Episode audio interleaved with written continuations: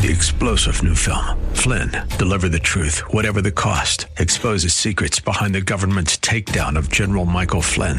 Flynn knew what the intel world had been up to. He ordered the first audit of the use of contractors. This set off alarm bells. He told the truth. He was the most dangerous person for Donald Trump to hire. They had to get rid of Flynn.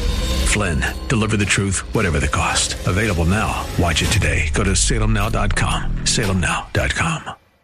Welcome to the Georgene Rice Show podcast.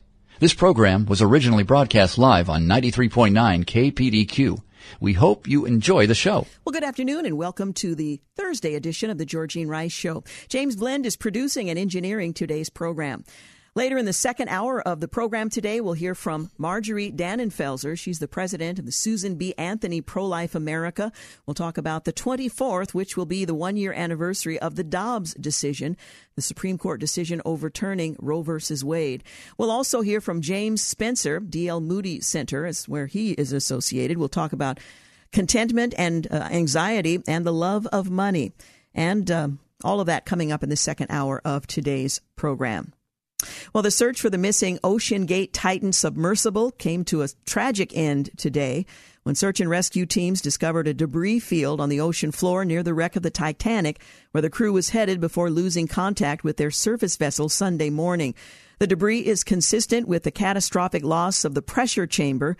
Under uh, this determination, we immediately notified the families on behalf of the United States Coast Guard and the entire Unified Command the Coast Guard said at a news briefing earlier today.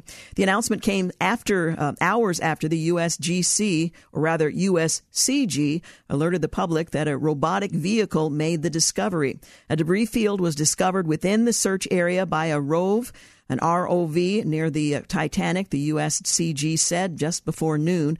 ROV or ROVE uh, stands for Remotely Operated Vehicle. Experts were evaluating the information. The Titan lost contact with its surface vessel, the Polar Prince, around an hour and 45 minutes into its dive Sunday morning, about 900 miles east of Cape Cod, Massachusetts, and around 400 miles southeast of St. John's in Canada's Newfoundland. We understand debris has been found, which may be the landing frame and the rear cover of the tail instrument compartment of the, uh, the Titan, rather lost on previous dives. Well, it turned out to have been uh, OceanGate. Inside the vessel were OceanGate CEO Stockton Rush, British businessman turned adventurer Hamish Harding, father and son Shahzada and Suleiman, um, both on the vessel, uh, Dawood, who are members of the uh, Pakistani's uh, wealthy, uh, wealthiest family, and Paul Hendry, a um, former French Navy officer and leading Titanic expert. These men were true explorers who shared a distinct spirit of adventure, a deep passion for exploring and protecting the world's oceans. The OceanGate statement said, Our hearts are with these five souls and every member of their families during this tragic time. Well, special counsel John Durham testified to a House committee yesterday about his lengthy investigation into the origins of the FBI's Trump Russia probe aiming sharp retorts at two Democratic lawmakers who sought to detract him from his findings. Last month, Durham released a report you're probably familiar with, criticizing the FBI's crossfire hurricane investigation of whether Donald Trump's 2016 presidential campaign conspired with the Russian government in an effort to win the election. Some of the takeaways from the former U.S. attorney's um, testimony before the House Judiciary Committee I thought would be worth mentioning. House Judiciary Chairman Jim Jordan talked about the main sources for the anti Trump dossier assembled by former British spy Christopher Steele, which became the FBI's uh, predicate for starting the Crossfire Hurricane probe. Well, Durham's grand jury indicted, um, or rather indicated that uh, Russian citizen Igor Danchenko, a U.S. resident who's been a Russian analyst for the Brookings Institution in Washington, he was the primary source for the uh, Steele dossier, but was acquitted in a trial. He is the primary subsource. A few years before doing this uh, work, he was investigated by the FBI for doing espionage. Is that right? Jordan asked. Durham replied that the FBI stopped that investigation, believing that Danchenko had returned to Russia. However, he actually remained in Washington. Jordan said of the FBI and Danchenko, they go hire him, use the tax money of the people I get the privilege of representing to pay this guy, who they obviously think is a Russian spy, to hire him, who is the source of all of the false information. Danchenko never was charged with being a spy. They hired him and they paid him, Durham replied. It was over $200,000. Well, Jordan followed up by saying this guy is hanging out with Dolan, Charles Dolan, who is a buddy of the Clintons, who is also a source for the false Steele dossier that was used to spy on an American citizen. In fact, don't they, Danchenko and Dolan, meet on a park bench somewhere in Arlington, Virginia on New Year's Day? Durham replied, New Year's Day, middle of the day. Well, the Durham report shows the FBI didn't even interview Dolan. This is straight out of the movies, Jordan said, of the FBI's uncritical acceptance of the so called Steele dossier despite its sourcing. These are two of the dumbest things I've ever heard of, the Ohio Republican added. They pay a guy who is a Russian spy, who is the source of the dossier. The other source is Charles Dolan, who meets with the guy, Danchenko, on a park bench in Arlington, and the FBI agents don't want to interview him. Jordan later asked, uh, Were there agents on the case who wanted to talk to Dolan? Yes, Durham answered. What happened to the FBI analyst number one? Jordan asked. She kept uh, pushing to talk with Mr. Dolan. She was ultimately turned down. What happened to her? Durham replied.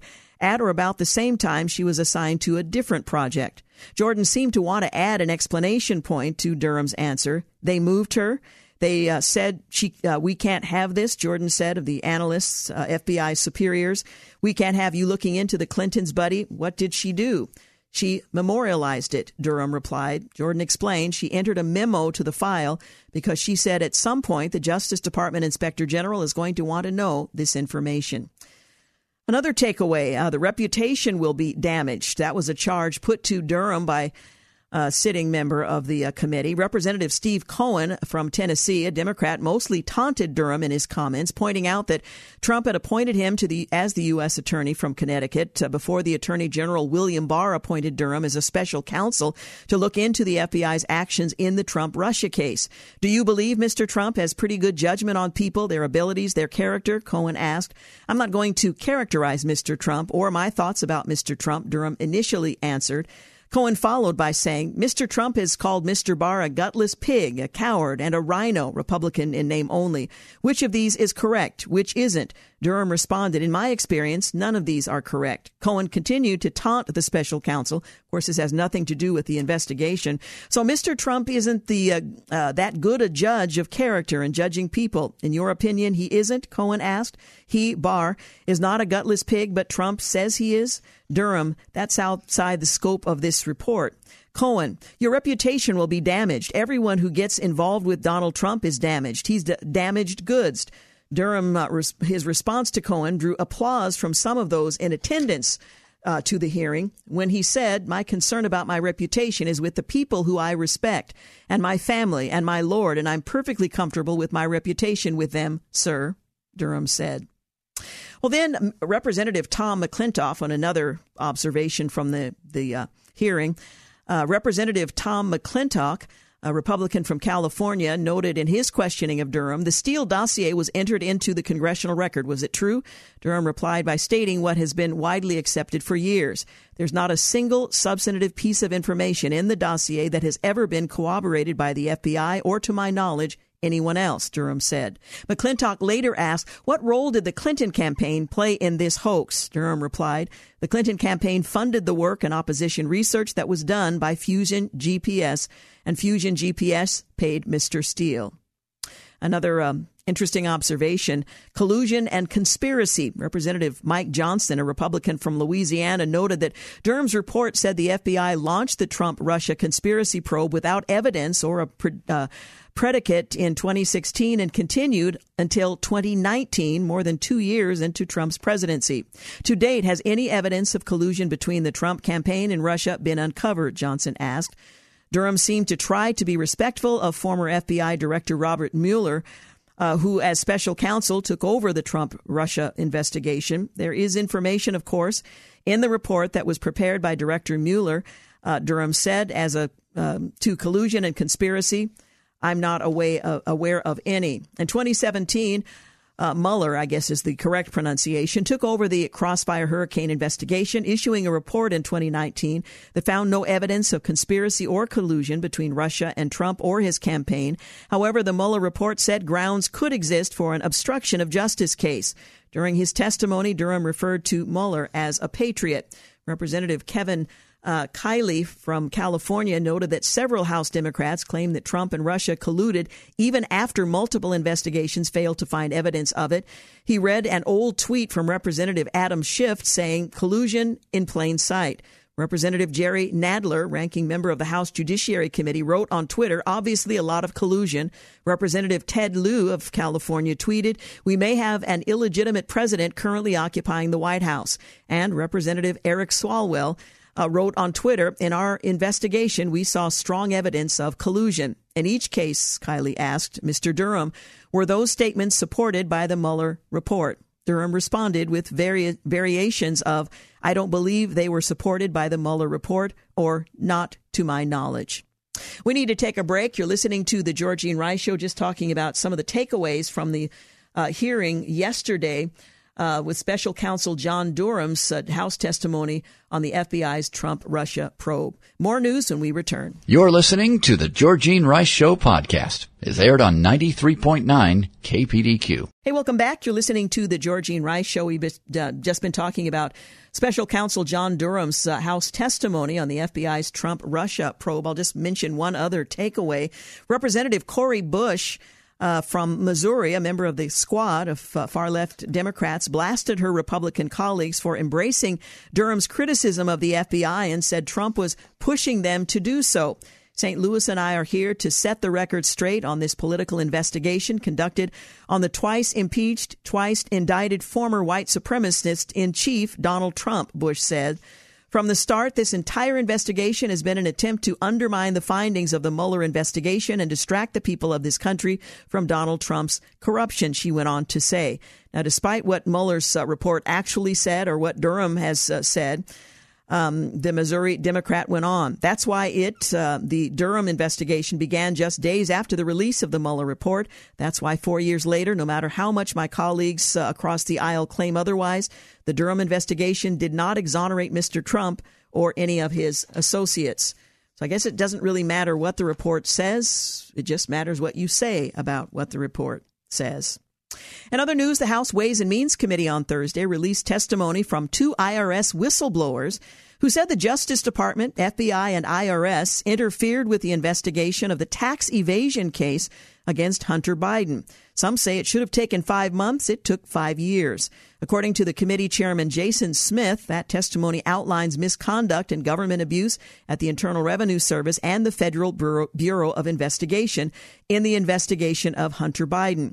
The allegations point to a steady campaign of unequal treatment of enforcing tax law, Department of Justice interference in the form of delays, uh, divulgences and denials into the investigation of tax crimes that may have been committed by the president's son. And finally, retaliation against IRS employees who blew the whistle on the misconduct, the committee said on Thursday.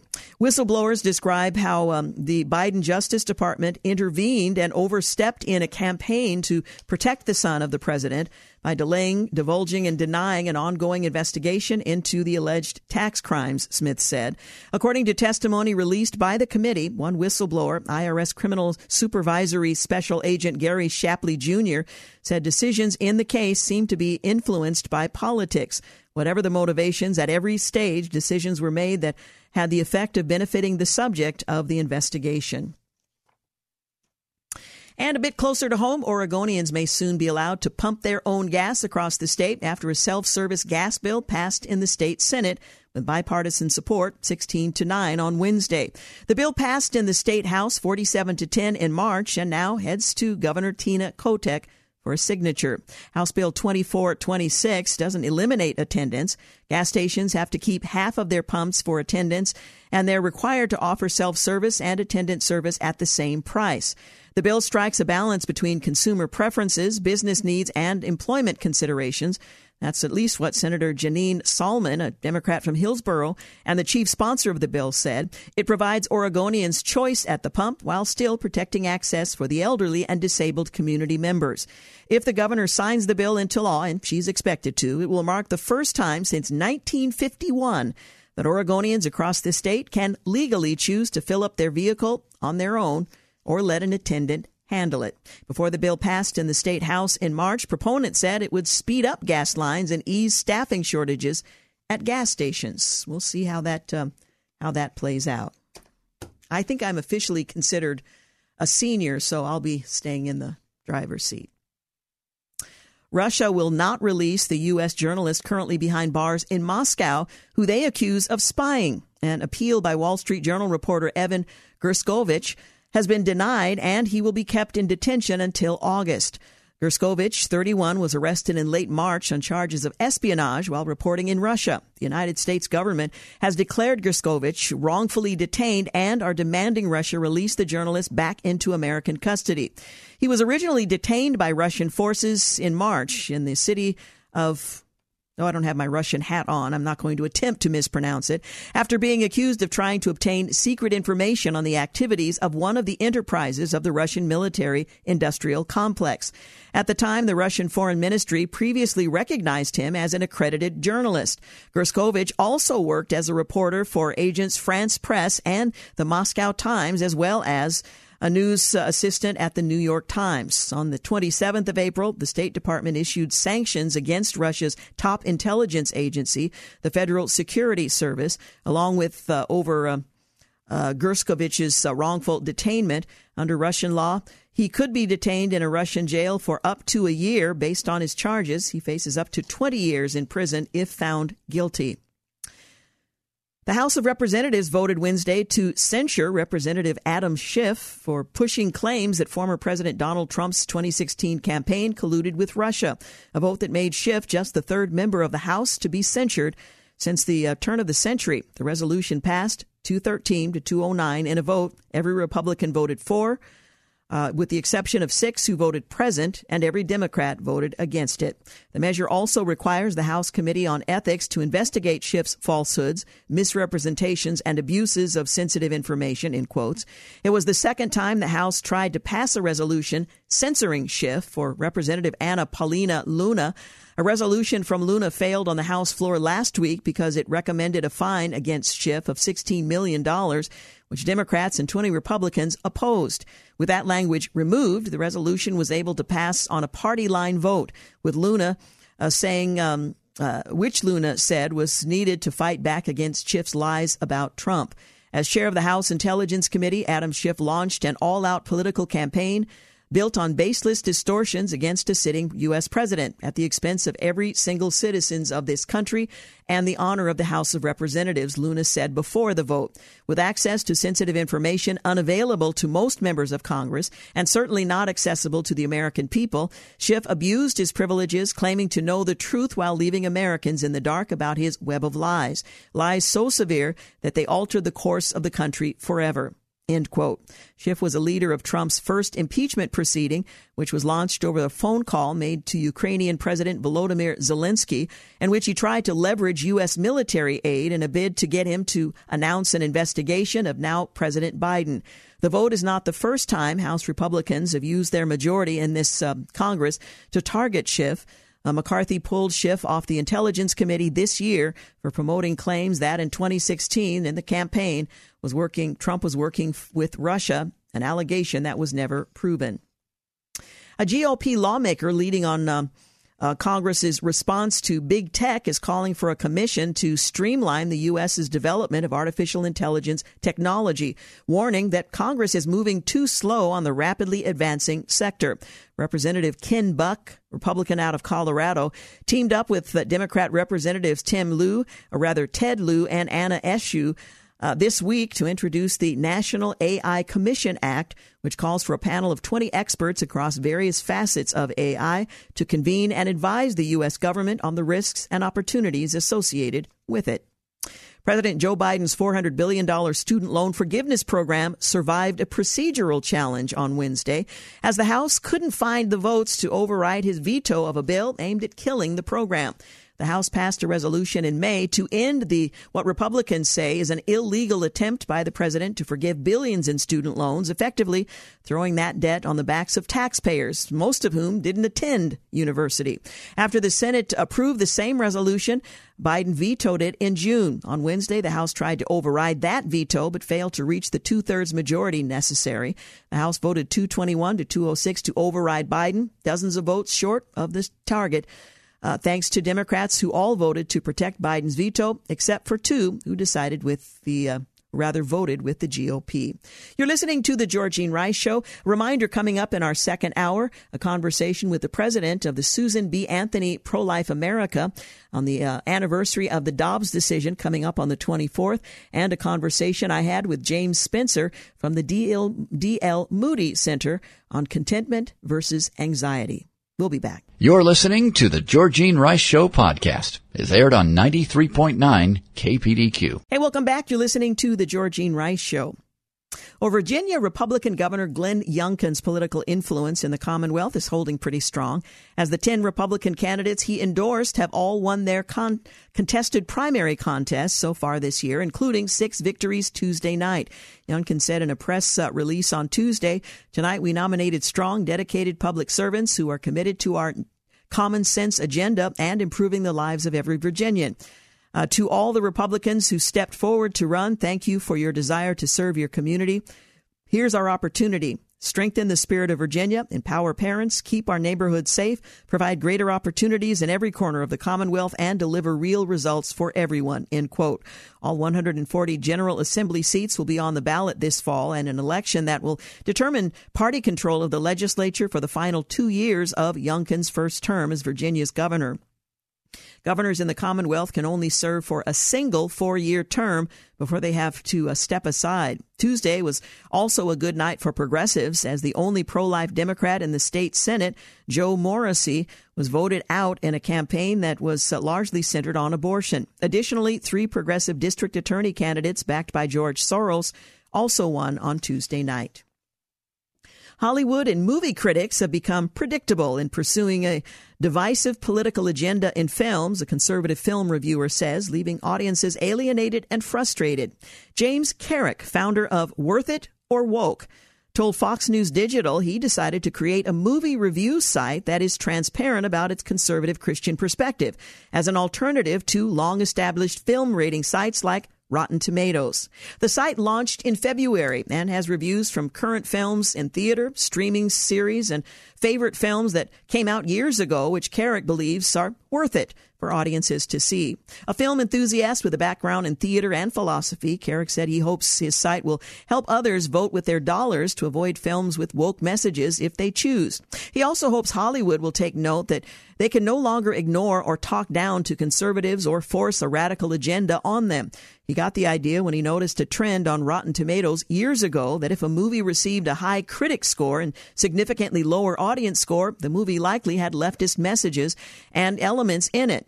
Carrick began to realize he wasn't alone in feeling the rating system was biased when he heard comedian Adam um, Carolla make a game out of the uh, uh, the phenomenon on his radio show. It was absolutely predictable how much the professional critics would bump a particular type of movie or a movie with certain leftist themes or certain intersectional quotes uh, being marked off or how uh, far down they would mark something like traditional masculinity in a positive light. Carrick says critics sometimes are just snobby in rejecting films that audiences like, and although Worth It or Woke explores political elements in films, the rating system gives equal weight to the film's storyline, cinematography, performance, direction, and non wokeness. An Ohio school allegedly launched a bullying campaign against two moms, accusing them of being threats after they exposed left wing bias in the school, according to a complaint. Amy Gonzalez and Andrea Gross said uh, Columbus Academy denied re enrollment to their children after the parents started asking questions about the school's curriculum and fiduciary compliance matters, according to the complaint filed earlier this month. Their requests for transparency were met with an overreaction from the administration, the mom said, and so when I say overreaction, I mean an overreaction of calling the police on us, alerting almost 900 faculty members that they had alerted the FBI that we were dangerous. Why is the reaction so extreme? Well, Gross added the alleged retaliation campaign caused the community to turn against her and her family. The tension was so pervasive, Gross's daughter left the state to go to another school. Upon information and belief, the Academy's vicious treatment of the parent plaintiffs and by retaliation and uh, their children being affected, including improperly invoking governmental investigation agencies, disseminating false information, and engaging in a coordinated effort to destroy their reputations in the community, was retaliation to prevent any further inquiry financially of financial wrongdoing of the academy, the complaint said. Well, the school categorically denied all allegations in the statement, saying these allegations are entirely without any legal merit or factual basis whatsoever. Well, the court will ultimately decide. Riley Gaines testified on Capitol Hill describing her experience swimming against Lia Thomas, the transgender male who is a female in practice. Former college championship swimmer Riley Gaines challenged the Senate Judiciary Committee chair. Uh, that's Dick Durbin on Wednesday after he accused Republicans of promoting hateful rhetoric by questioning the rights of transgender youth. Gaines was on Capitol Hill as a witness for the Senate's hearing on LGBTQ civil rights, where Durbin said lawmakers need to be careful when talking about these issues. Uh, Senator Durbin, RNC Research said, you had mentioned this rhetoric. You had mentioned what message does it send to trans individuals. My combat to uh, to this is what message does this send to women, to young girls, their rights to privacy and safety thrown out the window? Riley Gaines went on to say. Here's the fearless Riley Gaines explaining what it's like to have a six foot four biological male in her locker room and being told to shut up about it. This is the tolerance of the left. The Biden administration is pursuing the same type of massive resistance threatened by an earlier Democrat to frustrate school desegregation, but this time to protect abortion and potentially sterilizing treatments for gender confused youths. The Department of Health and Human Services received more than 11,000 comments on its notice of proposed rulemaking on the Health Insurance Portability and Accountability Act and protected health information before it closed on Friday, only 65 of which are currently accessible to the public. The proposed rulemaking, if approved, would change HIPAA's definition of person to exclude human beings before birth, reproductive health care to broadly apply to the reproductive system, and public health to exclude use and disclosure of PHI for investigations or proceedings related to reproductive health. Biden's Health and Human Services planning to change the definition of person to exclude humans before birth. John Solomon says the Biden's HHS proposal would shield sex crimes, coerced abortions, and child sterilization. James, did you give me the signal to break? All right, we'll take a quick break. We'll come back and continue our work, our uh, winding through some of the day's headlines. You're listening to the Georgene Rice Show. You're listening to the Georgene Rice Show podcast. It's aired on 93.9 KPDQ. Hey, welcome back. You're listening to the Georgene Rice Show. Coming up in our second hour, a conversation with Marjorie Dannenfelser president of Susan B. Anthony Pro Life America. We'll talk about the anniversary of the Dobbs decision coming up on the 24th and what um, what's happened since that decision and what's likely to be needed moving forward. We'll also hear a classic interview with uh, James Spencer from the D.L. Moody Center on contentment versus anxiety. That's coming up in the second hour of the Georgene Rice Show. Well, gas stove emissions are comparable to breathing secondhand smoke. That's the latest claim well, first, they denied the gas stove ban was taking place. Now there are studies supporting it. Los Angeles Times reports cooking with gas fired stoves can cause unsafe levels of toxins to accumulate inside homes, exposing people to roughly the same cancer risk as breathing secondhand cigarette smoke, according to a new study. Half a, a, year after the Canadian province of British Columbia decriminalized a wide range of hard drugs, including fentanyl, Drug overdoses are the leading cause of death for the majority of Canadians in the region. In a press release on Monday, the Office of Public Safety and Solicitor General said 1,018 British Columbians uh, were lost to drug overdoses between January and May, which represents a 2.9% increase since the same time this last year. Again, drug overdoses are now the leading cause of death in British Columbia due to lenient laws there. An explosion in Paris ignited fires in nearby buildings.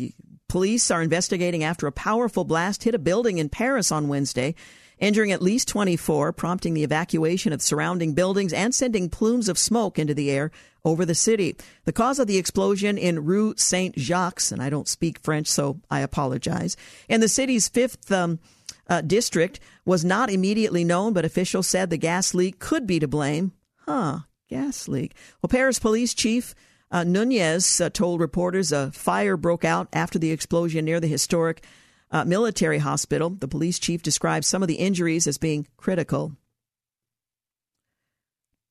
Well, President Biden again is threatening Americans with a line that's gotten a bit worn, weathered. Joe Biden reprised one of his favorite threats against Americans over the Second Amendment rights. That amendment, Biden insists, doesn't grant the right to own a weapon of war, and it doesn't say that you can own any weapon you want. Biden also falsely claimed that it says there are certain weapons that you just can't own. He then repeated a phony revisionist history lesson claiming even when the Second Amendment was passed, you couldn't own a cannon. You cannot own a machine gun, Biden then criticized 2A advocates' uh, accurate observation that the Second Amendment exists as a means of defending liberty against government tyranny. You know, he said, I love these guys who say the Second Amendment is, you know, the tree of liberty is watered with the blood of patriots. Well, if you want to to do that, you want to work against the government, you need an F-16, you need something else than just an AR-15. So if the president suddenly doesn't believe that the AR-15 is a weapon of war, then why does he want to ban it? Well, it's a back and forth that will continue for some time to come. Those who attack the Second Amendment are not merely attacking America's right to bear arms, they're also engaged in attacking Americans' fundamental right to individual liberty. Case in point comes via the anti Second Amendment group Giffords Law Center and March for Our Lives, which have launched a campaign to fight gun violence, which we all want to see an end to, by seeking to get law students to sign a pledge to refuse to represent the firearms industry. This action not only aims to undermine American Second Amendment rights, but also their Sixth Amendment right to counsel. The online pledge calls on law students to agree to not work for any firms that require me to advocate on behalf of gun industry or gun lobby. If further adds uh, that signees will instead prioritize firms that actively fight gun violence and the industry that propagates it. The pledges are non binding, but it's intended as a moral litmus test for young lawyers. Recent analysis of the number of illegal aliens living in the United States estimates that the population sat at roughly 17 million as of 2021. The analysis was conducted by the Federation for American Immigration Reform, and it comes in at a higher number than other immigration tracking groups that estimate 11 million illegal aliens. Again, 17 million that it was in 2021. A much needed reckoning with the pandemic learning deficit. The COVID pandemic has been over for some time, but the fallout from the government's overreaction to the virus continues to affect the, the country. Specifically, the young Americans who are least endangered by the pandemic are experiencing some of the worst side effects of government lockdowns and social distancing. Uh, confirming this uh, reality was Education Secretary Miguel Cardona, who admitted that the Biden administration knew the pandemic would have a devastating impact on students' learning across the country and that it will take years of, of effort to investigate, or uh, re- rather, um, years of effort and investment to reverse that damage as well as address the 11 year decline that preceded it. Well, on this day in history, 1937, Joe Louis begins his reign as world heavyweight boxing champion by knocking out Jim Braddock in the eighth round of his fight in Chicago.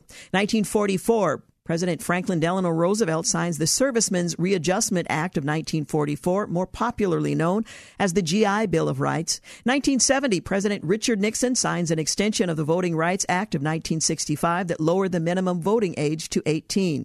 1977, John Mitchell becomes the first former U.S. Attorney General to go to prison as he began serving a sentence for his role in the Watergate cover up. He was released 19 months later. 1981, Mark David Chapman pleads guilty to killing John Lennon. 1992, the U.S. Supreme Court in RAV versus City of St. Paul, James, unanimously rules that the uh, hate crime laws that banned cross burning and similar expressions of racial bias violated free speech rights. 2012, ex Penn State assistant coach Jerry Sandusky is convicted by a jury of in Bellefonte, Pennsylvania, on 45 counts of sexually assaulting 10 boys over 15 years. He is appealing a 30 to 60 year state prison sentence. And finally, on this day in history, 2018, White House Press Secretary Sarah Huckabee Sanders is asked to leave a Red Hen restaurant in Virginia. The co owner said the move came at the request of gay employees who objected to Sanders' defense of President Trump's effort to bar transgender people from the military. Hey, you're listening to the Georgene Rice Show. We've got news and traffic coming up here in just a moment. And when we return for the second hour, my conversation with Marjorie Dannenfelser, president of Susan B. Anthony Pro Life America. We'll also hear from James Spencer with the D.L. Moody Center on contentment versus anxiety and more when we return. You're listening to The Georgene Rice Show. You're listening to The Georgene Rice Show podcast. It's aired on 93.9 KPDQ. Well, good afternoon and welcome back. You're listening to the second hour of The Georgene Rice Show. Well, as you probably know, this Saturday marks the one year anniversary of the Dobbs decision overturning Roe v. Wade is a decision many of us worked and prayed for for decades. And when it finally came, we were sort of gobsmacked. It actually happened. What has been the consequence in these days since the Dobbs decision overturning Roe versus Wade? In that the states now have the right they had prior to Roe versus Wade, and that is to determine the course their state will take with regard to the practice of abortion. Well, here to reflect on all of that is Marjorie Dannenfelser. She is president of Susan B. Anthony Pro Life America, the largest grassroots pro life political group in the country.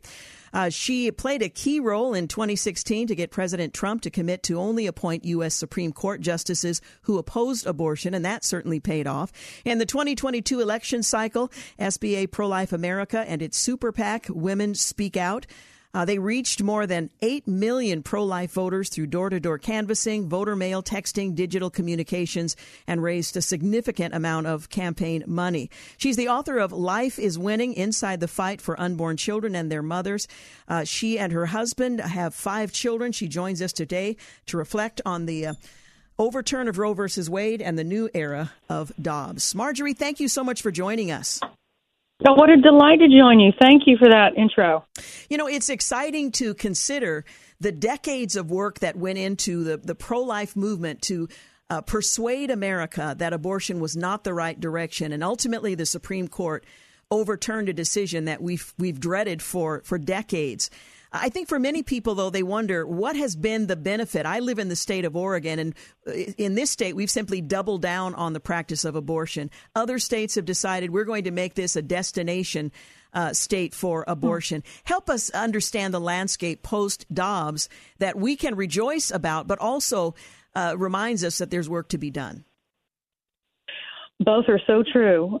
And one thing, after 50 years of uh, battling. Maybe you and I didn't do the whole 50 years, but a lot of those years, we battled with the idea that we would succeed. Now we we um, we battled like that. We acknowledged that maybe it would be it wouldn't happen in our lifetime. Mm-hmm. But because we don't do any of this alone, we do it with uh, uh, with a with an army of an organic pro life movement that is strong and building has been building for years but the leveraging that into the into politics was vital and it is what led to the overturn of Roe versus Wade. What a beautiful example of what democracy unleashed can do. And that same fact is true now. Now democracy has been is uh, unleashed. It is allowed to flourish in this country, and every legislature in the land, including the national legislature, the U.S. Congress, and what we've seen so far uh, is almost half the country enacting laws to protect children between conception and 12 weeks, um, most of them being at conception and heartbeat. So almost half the country, 24 states, certainly a point of great victory yes. and a great point of joy. And then, and then also, in the same breath, um, associated with about 60,000 boys and girls who are actually saved, not theoretically saved. Their mothers are now receiving the care that they deserve that actually addresses the root causes of why they ended up at that clinic door in the first place, why they were tempted to go there, why they thought breaking the bond between mother and child by eliminating their child uh, would somehow fix the problems that they were facing. Now she's getting holistic, comprehensive, beautiful, loving care offered to her instead of um, instead of aborting the life of her child. On the federal level, and this there everyone looking at the current climate could say, "Oh my gosh, that's impossible. There's no way you could ever enact some minimum standard getting us in line with Europe." You know, uh, they're at they're 47 out of 50 of those countries have a limit abortion before 15 weeks. Most of those at 12. You know that could never happen, and we're just too divided. There's no way that could happen. Look at look at Capitol Hill; they can't get anything done. Um, I say to impossible, look at what just happened. Look at the overturn of Roe versus That's Wade. Right. And then states like Oregon and California, Illinois, New York, um, will you will be working for change. We know that is true. That's how politics works, and and you've got the same tools in Oregon that we have nationally. But if we have that federal minimum standard, which we must, it at least provides that minimum standard for a state. A state cannot go beyond the what is established on the federal level, whether it's 15 weeks or heartbeat or or whatever. Um, so to me, those seem like the benefits, what's been beautiful that's happened, and some of the challenges. And of course, just to add another challenge, I'm sure you know, is that all of the beautiful protections that have been passed, along with incredible legislation to serve mothers, um, the left and the abortion lobby, the Democrats are going in um, uh, enact ballot, start ballot initiatives to in, inject abortion into red state constitutions to undo all those beautiful protections. So, game on. And uh, it is not a game It is actually unleashing of all sorts of demons on the other side. But it is definitely the fruit, though, of putting a lid on democracy for 50 years. Now we finally have the tools. Yeah, and absolutely. it's time to get to work. You know, Oregon, despite our, our history with regard to abortion, has a strong, vibrant, and committed pro life community that will continue to do the work that's been going on here for decades. So it is encouraging. This victory was won, but at a great cost. The rise in violence against pregnancy resource centers and pro life uh, ministries and organizations increased across the country as well. And unsurprisingly, under the current administration, there hasn't seemed to be an appropriate response to the crimes that have been committed against the pro life community. No, quite the opposite. Using of the FBI to raid a Catholic father's home, uh, armed with guns, and a huge family terrified. Uh, all he's doing is praying in front of pregnancy care centers.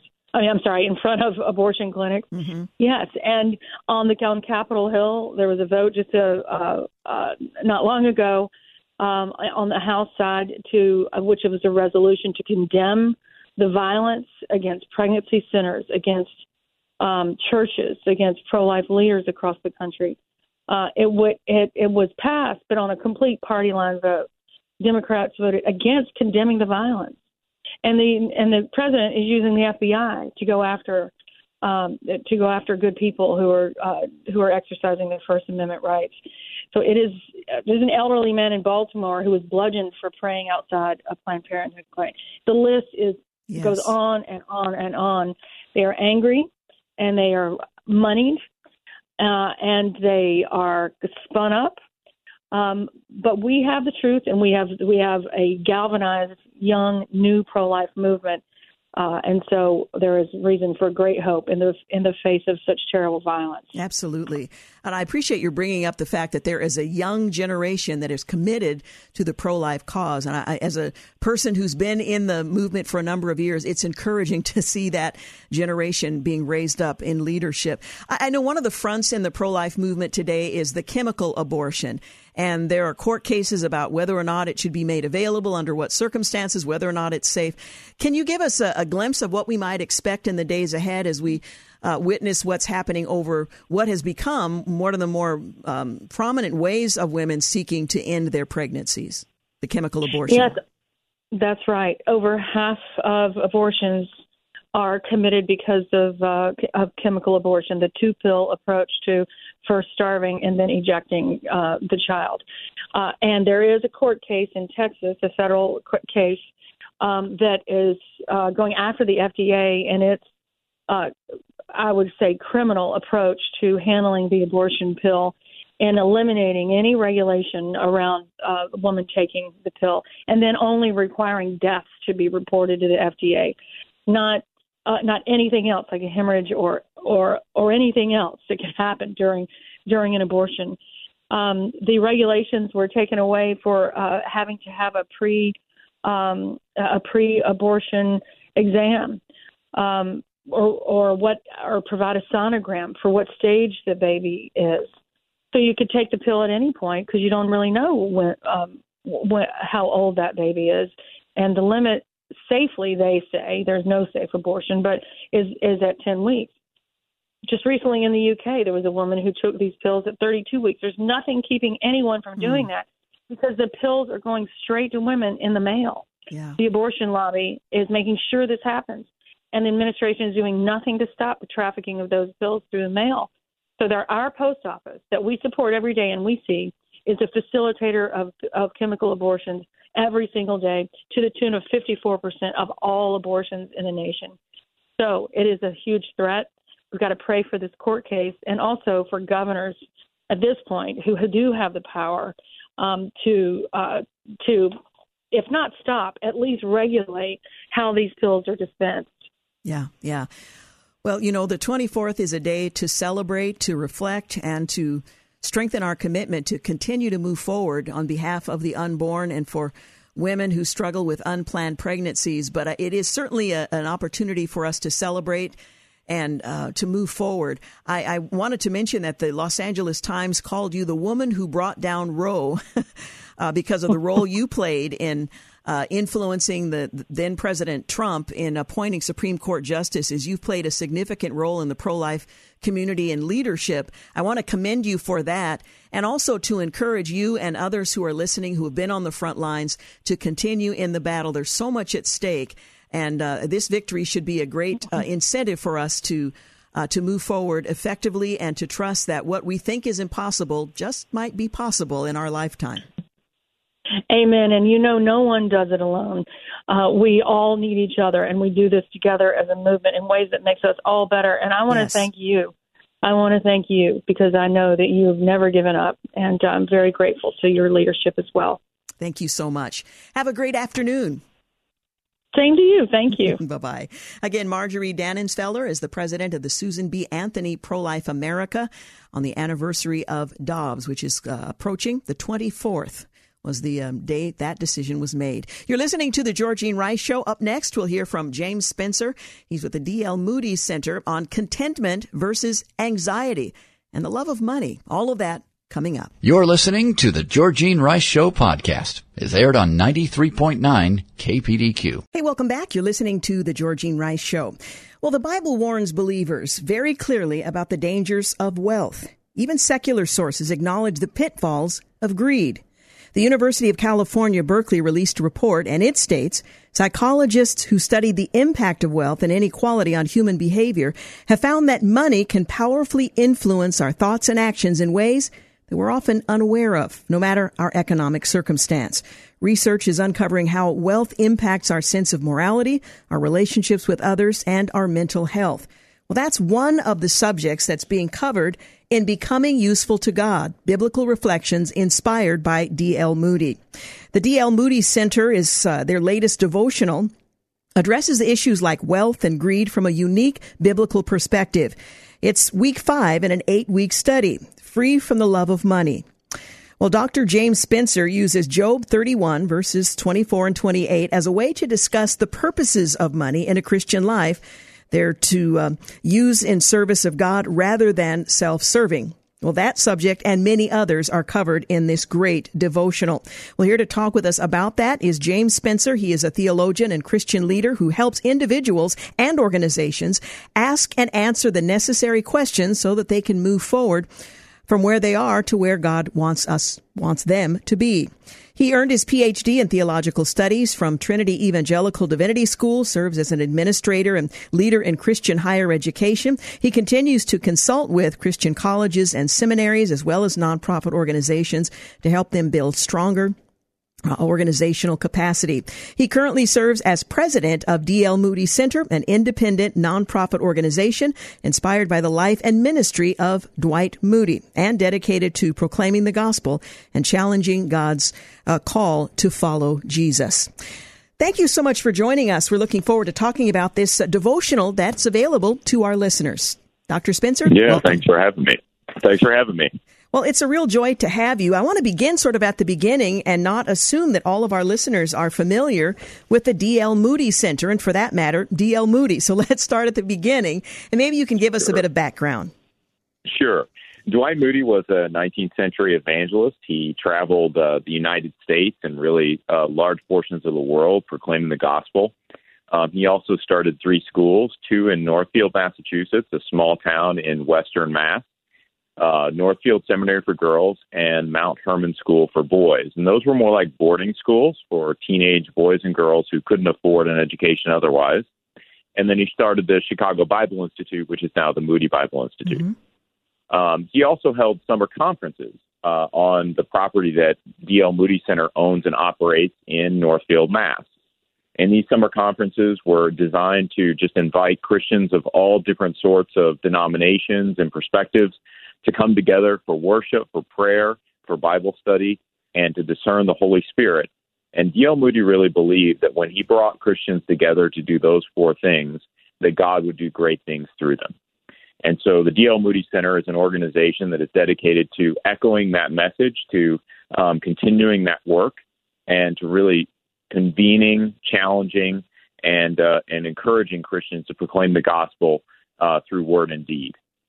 I that's appreciate what uh, that's what we do. I appreciate that the in the description of the DL Moody Center, it's a destination for spiritual renewal, and you work in right. concert with local churches, and um, that's that's such uh, a, a, needed partnership for local churches, many of which struggle with resource. So this is a tremendous opportunity for Very the much. church.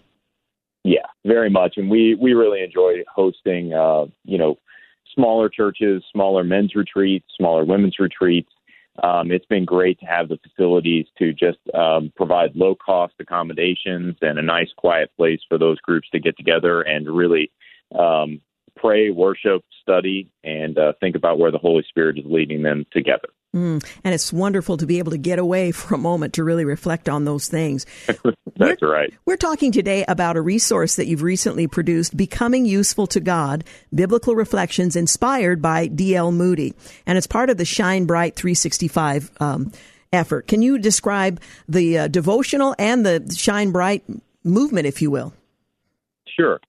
So the devotional is really based on a book that we recently published called Useful to God and useful to God is uh, was really a, a, modernization of a book written by a gentleman named R. A. Torrey, who was a contemporary of D. L. Moody, and he wrote a book called Why God Used D. L. Moody and listed seven characteristics um, that he felt made D. L. Moody useful to God. And so the book contains seven of those characteristics in addition, and one uh, additional characteristic that I've added um, and we've sort of updated that text and, and made it more accessible for a modern audience. And the goal is really to alert Christians of the fact that, you know, we focus on who we are in Christ. God is going to be able to do many more things through us than if we just focus on what it is that we're doing on a daily basis. And so we need to cultivate these characteristics in us in the same way that D.L. Moody cultivated these characteristics in himself. The, the Shine Bright 365 campaign is really in line with that. What we're doing there is we're trying to get Christians to understand that we're to be doers of God's word. And we're not just supposed to learn. Discipleship is not just about learning or education. It's about learning to obey, learning to observe all Christ commanded. And so the Shine Bright 365 campaign provides exercises and disciplines for Christians to walk into on a daily basis that will lead them toward a more faithful witness to Jesus Christ. How are we doing in general um, as the body of Christ and being useful to God? And, and perhaps we should take a moment to describe what does it mean to be useful to God? Yeah, I think when D.L. Moody used the term, what he was really trying to convey was each individual Christian surrendering their own ambitions to the Lord and following after him in all things that they did. Uh, one of the things that's written in the Northfield Seminary for Girls handbook that I found uh, compelling and helpful was they encourage the students to read their Bibles. And uh, the way they phrase it is like this they say, We want students to experimentally test the meaning and value of the scriptures by doing God's word. And, and I think that that is really where um, the modern day church needs to sort of get back to doing that. We need to get back to just doing the basics of the faith, focusing in on who we're supposed to be in Christ, doing these small, what I would what I would consider sort of the foolish activities in the eyes of the world: prayer, worship, uh, community together, serving, um, caring for the poor, caring for those who are on the fringes of society these are things that um, are odd and strange and mark us out as as Christ followers in unique and important ways. And so the extent to which the church is doing that, I think, varies. I think some of it is um, many times we just don't hear the really good stories that are, are sort of out there. And so my sense is that the, the church overall is doing more of this than we often see because we tend to get a little bit too involved in the scandals and the bad stuff. Um, but the reality is that uh, I, I would say New England is a fantastic microcosm of this. You know, New England has the impression that the church is sort of spiritually dead. And yet, as we work in New England, what we continue to uncover is um, faithful Christian groups, small groups of Christian people who are just embattled. They're continuing the good fight.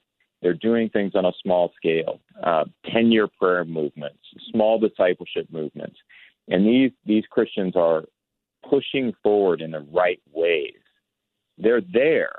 They're just not as prominent as some of the other things that we often see going on. And so I, I have a tendency to believe that the church is in better shape than maybe mm-hmm. we think it is and uh, and and that part of what we need to do is start focusing on the positive things that we're doing as believers and as a body of believers, so that we can really motivate ourselves and and continue the good work that that seems to be going on already. Absolutely. Well, I, you know, I'm here in Portland, Oregon, and we have a reputation here as well.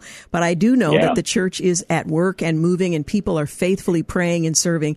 So you're absolutely right. We may have an impression of what uh, the church is or isn't doing, but we know the scripture says the gates of hell is not going to prevail against the church. That's right. And when we decide as individuals and corporately as the community of faith, when we decide that we're going to faithfully honor God, He's going to move in ways that aren't going to make the headlines here in the Oregonian.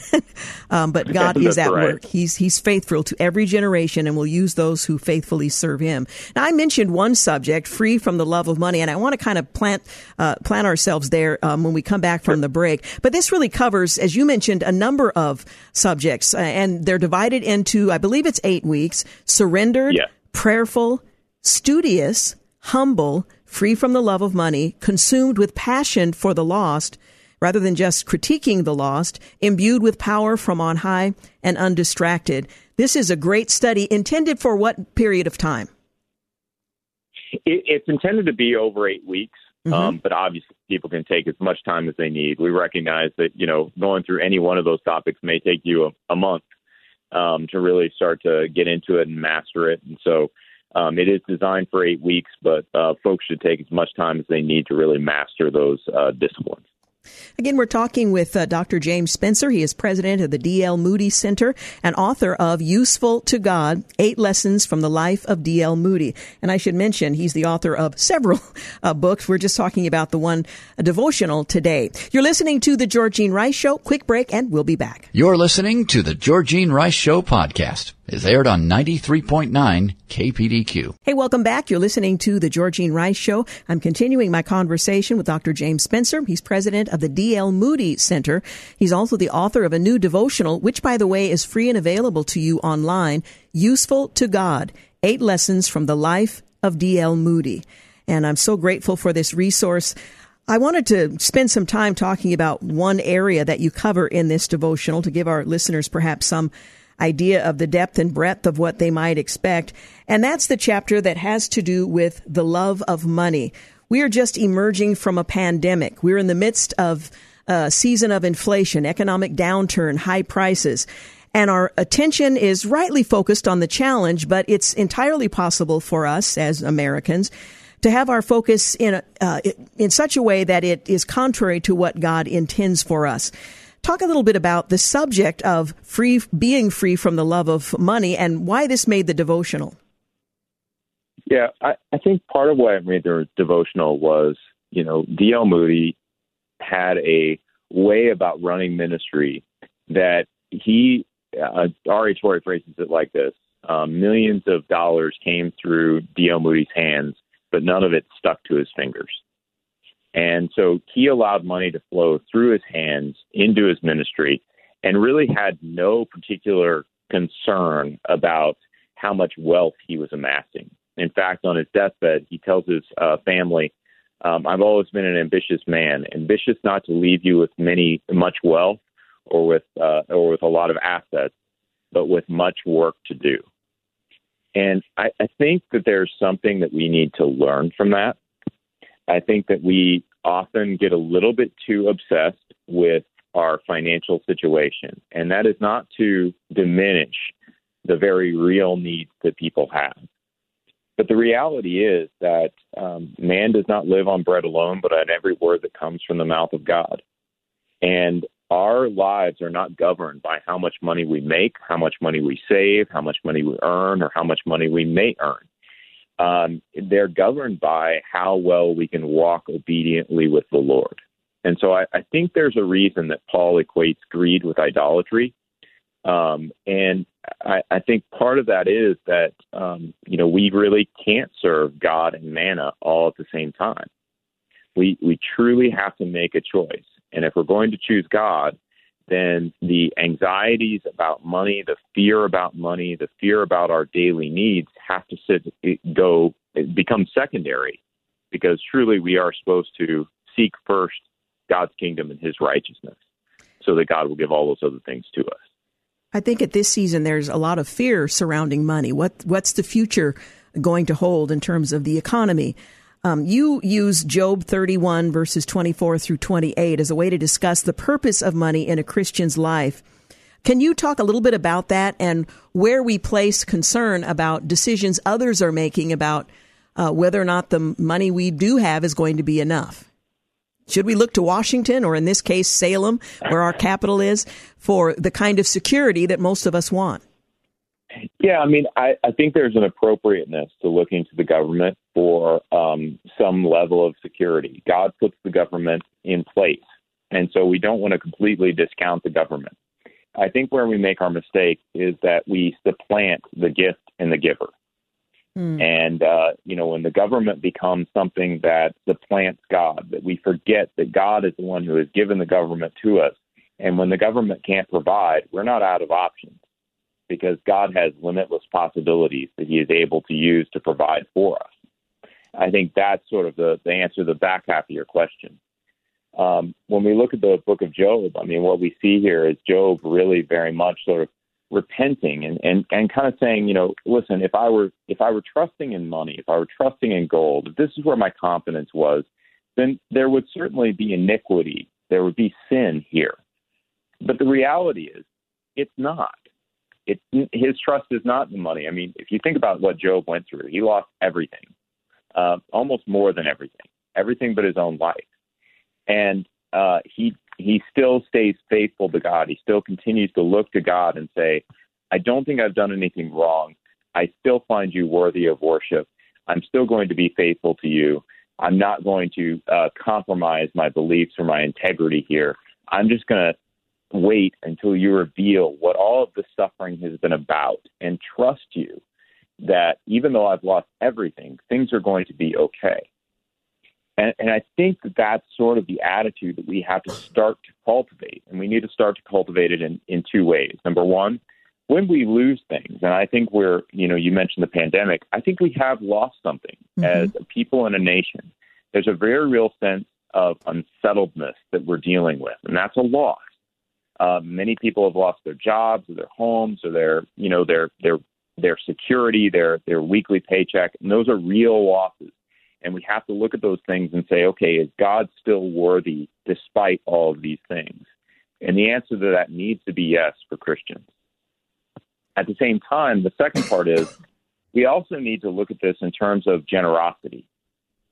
Is that um, we should not find our security in money to the extent that we are unwilling to give, that we're unwilling to help our brothers and sisters in Christ or just the world at large. Because at the end of the day, the money is not what gives us our security. It's always God. And He's provided us with this wealth for a reason. And what we need to be doing is looking with eyes that see and listening with ears that hear so we understand how to distribute that wealth in a wise manner that is going to glorify Him. One of the things you write about is greed, and greed has been mm-hmm. elevated to virtually a virtue in our our culture. Uh, the scripture refers to it as uh, a, form of idolatry. Can you talk a little bit about um, greed and selfishness, uh, in, in, particular, in view of um, economic hard times? What do we deprive ourselves of if we rely solely on what we can produce through our own efforts without um, recognizing the role that God plays in providing for our needs? Yeah, I think there's a you know I always go back to Deuteronomy, and I'm I'm an uh, Old Testament theology guy, so I always go back to Deuteronomy. But um, in Deuteronomy, one of the things that God warns the Israelites about is forgetting God when He has provided them with cisterns that they did not dig, and houses that they did not build, and vineyards that they did not plant. In other words, um, when we get wealth, we somehow begin to think that it is by the strength of our own hand that mm. we have accumulated it we forget that it's a gift from God, that it's something He's given us. And I think the biggest danger for us when we think about greed as idolatry, that there that is an important and real um, e- equation that Paul makes there. Uh, because when we forget God, we begin to worship money. And what that has, the implications that that has are, are almost endless. Um, because as we begin to worship money, what we realize is that we have to work to get more of it. Money is not a kind master, in other words. Um, it sort of makes demands on us that God doesn't really make. Um, and and I think within the context of of you know biblical theology, one of the things that I would say is money never gives us time to rest. Money never really gives us time to worship God. It's an mm. endless cycle of production, and we become cogs in a machine without really even knowing it. But when we worship God, when that is the focal point of who we are, when we when we trust and love and find our security in him, when we remember him as opposed to forgetting him, he gives us rest. He gives us peace. And it's not that there's no work or effort in that. It's that the work and effort that we put in is is sort of uh, empowered by God it, it's uh, he gives us a peace that surpasses our understanding. And so um, that to me is the real distinction between working for God and working for money. The two just aren't equal masters because God can provide so much more beyond what money could ever provide for us. And so when we work for money, we're really working for a secondary master, and ultimately we're becoming slaves to it in a way that um, diminishes who we are as human beings. Hmm. So, on the one hand, we have the option of contentment, and on the other hand, slavery. That's right. Seems like a pretty yeah. clear choice to me, but sometimes we struggle making the right one. Well, I am it's so del- hard. Yeah, yeah. I'm so delighted with the devotional that we've been talking about. We focused on one area, but there are eight areas. Becoming useful to God, biblical reflections inspired by D.L. Moody. How can our listeners uh, download a copy? So they can just go. This is a free resource that we're offering. It's uh, moodycenter.org backslash useful to God. And all they do is go in, fill in their name uh, and email, and they can download a free copy of it at moodycenter.org backslash useful to God. I'll make sure we put that uh, information on our online resource, the Facebook page, and also the station page, kpdq.com. Thank you so much for your leadership um, at the uh, the center and for taking the time to put the devotional together and to talk with us about it here today. Thanks for having me on. I really appreciate it. Thank you so much. Bye bye. Again, Becoming Useful to God, Biblical Reflections inspired by D.L. Moody. You're listening to The Georgene Rice Show. We'll be back in a moment to wrap things up. You're listening to The Georgene Rice Show podcast. It's aired on 93.9 KPDQ. Hey, welcome back. You're listening to the final segment of The Georgine Rice Show. As we mentioned earlier this hour, this Saturday marks the one year anniversary of the Dobbs decision that overturned Roe versus Wade. From 1776 to 1973, everyone knew there was no right to abortion in the Constitution, no right to destroy innocent babies in our Constitution. The Supreme Court invented that right some 50 years ago, and the pro life movement tirelessly fought against that lie for 50 years. Finally, after three appointments by President Donald Trump, the Supreme Court corrected that terrible lie on the 24th of June, 2022. Well, the court's majority declared that decision about abortion uh, were best left to the people and their elected representatives, not unelected judges. And because of the Dobbs decision, an estimated 60,000 babies survived. The Biden Harris White House, however, isn't celebrating. They're vowing to do everything they can to restore abortion on demand by constitutional or federal authority. They're hosting a series of pro abortion events all week including a joint event this Friday featuring the three largest pro abortion groups. The president and his vice president are running for reelection on a stack of dead babies. That's what Gary Bauer, how he described it. Think about that. The left's obsession with either dead children or mutilated children is um, macabre. That's just um, that's just the way it is. But who is the pro-life movement? Who are um, the men and women who stand between the abortionist and the child and the mother who needs help? Well, the reason um, Gary Bauer asked that question is because every church in America should be celebrating this Sunday. Every church that believes in the God who commanded us to choose life so that you and your descendants may live should celebrate the removal of child sacrifice from our Constitution. Just like slavery, Abortion was based on the same flawed idea that some human beings have no rights we're obligated to respect. The Supreme Court got it wrong in Dred Scott, and it was wrong again in Roe v. Wade. Too many churches were silent one year ago when the Dobbs decision was announced. They can correct that this Sunday in celebrating life as God commanded. There's still time. Urge your pastors to celebrate life from the pulpit this Sunday and in the process to ask the question, Lord, what would you have me do in protecting life and supporting women with unsupported or unplanned pregnancies in the days ahead? The challenge continues, especially in the states of Oregon and Washington, but we can rejoice that we are one step closer to valuing the sanctity of human life. I want to thank James Blend for engineering today's program and uh, well, I guess he um, produced as well. James Blend did it all today. Also, want to thank you for making the Georgene Rice Show part of your day, and hope you will join us here tomorrow as we'll take a look at the lighter side of the news, as, along along with the headlines, and we'll share this week's Christian outlook. Have a great night. Thanks for listening to the Georgene Rice Show podcast. If you'd like more information on today's guests, please visit the show at kpdq.com and like us on Facebook. And join us live every weekday at 4 for more critical thinking for critical times on 93.9 KPDQ. Three star general Michael J. Flynn, head of the Pentagon Intelligence Agency, knew all the government's dirty secrets. He was one of the most respected generals in the military. Flynn knew what the intel world had been up to, he understood its funding. He ordered the first audit of the use of contractors. This set off alarm bells. The explosive new documentary, Flynn, Deliver the Truth, Whatever the Cost, uncovers the facts behind this scandal. Flynn told the truth. He was the most dangerous person for Donald Trump to hire. I find out the worst enemy that I'm going to face in my life is right here in America. They took my assessment and they wanted me to change it. And I was like, I'm not changing it. They had to get rid of Flynn with in depth interviews, archival footage, and never before seen personal records of the man behind the headlines. I just felt like I was drowning. Flynn, deliver the truth, whatever the cost. Available now. Watch it today. Go to salemnow.com. Salemnow.com.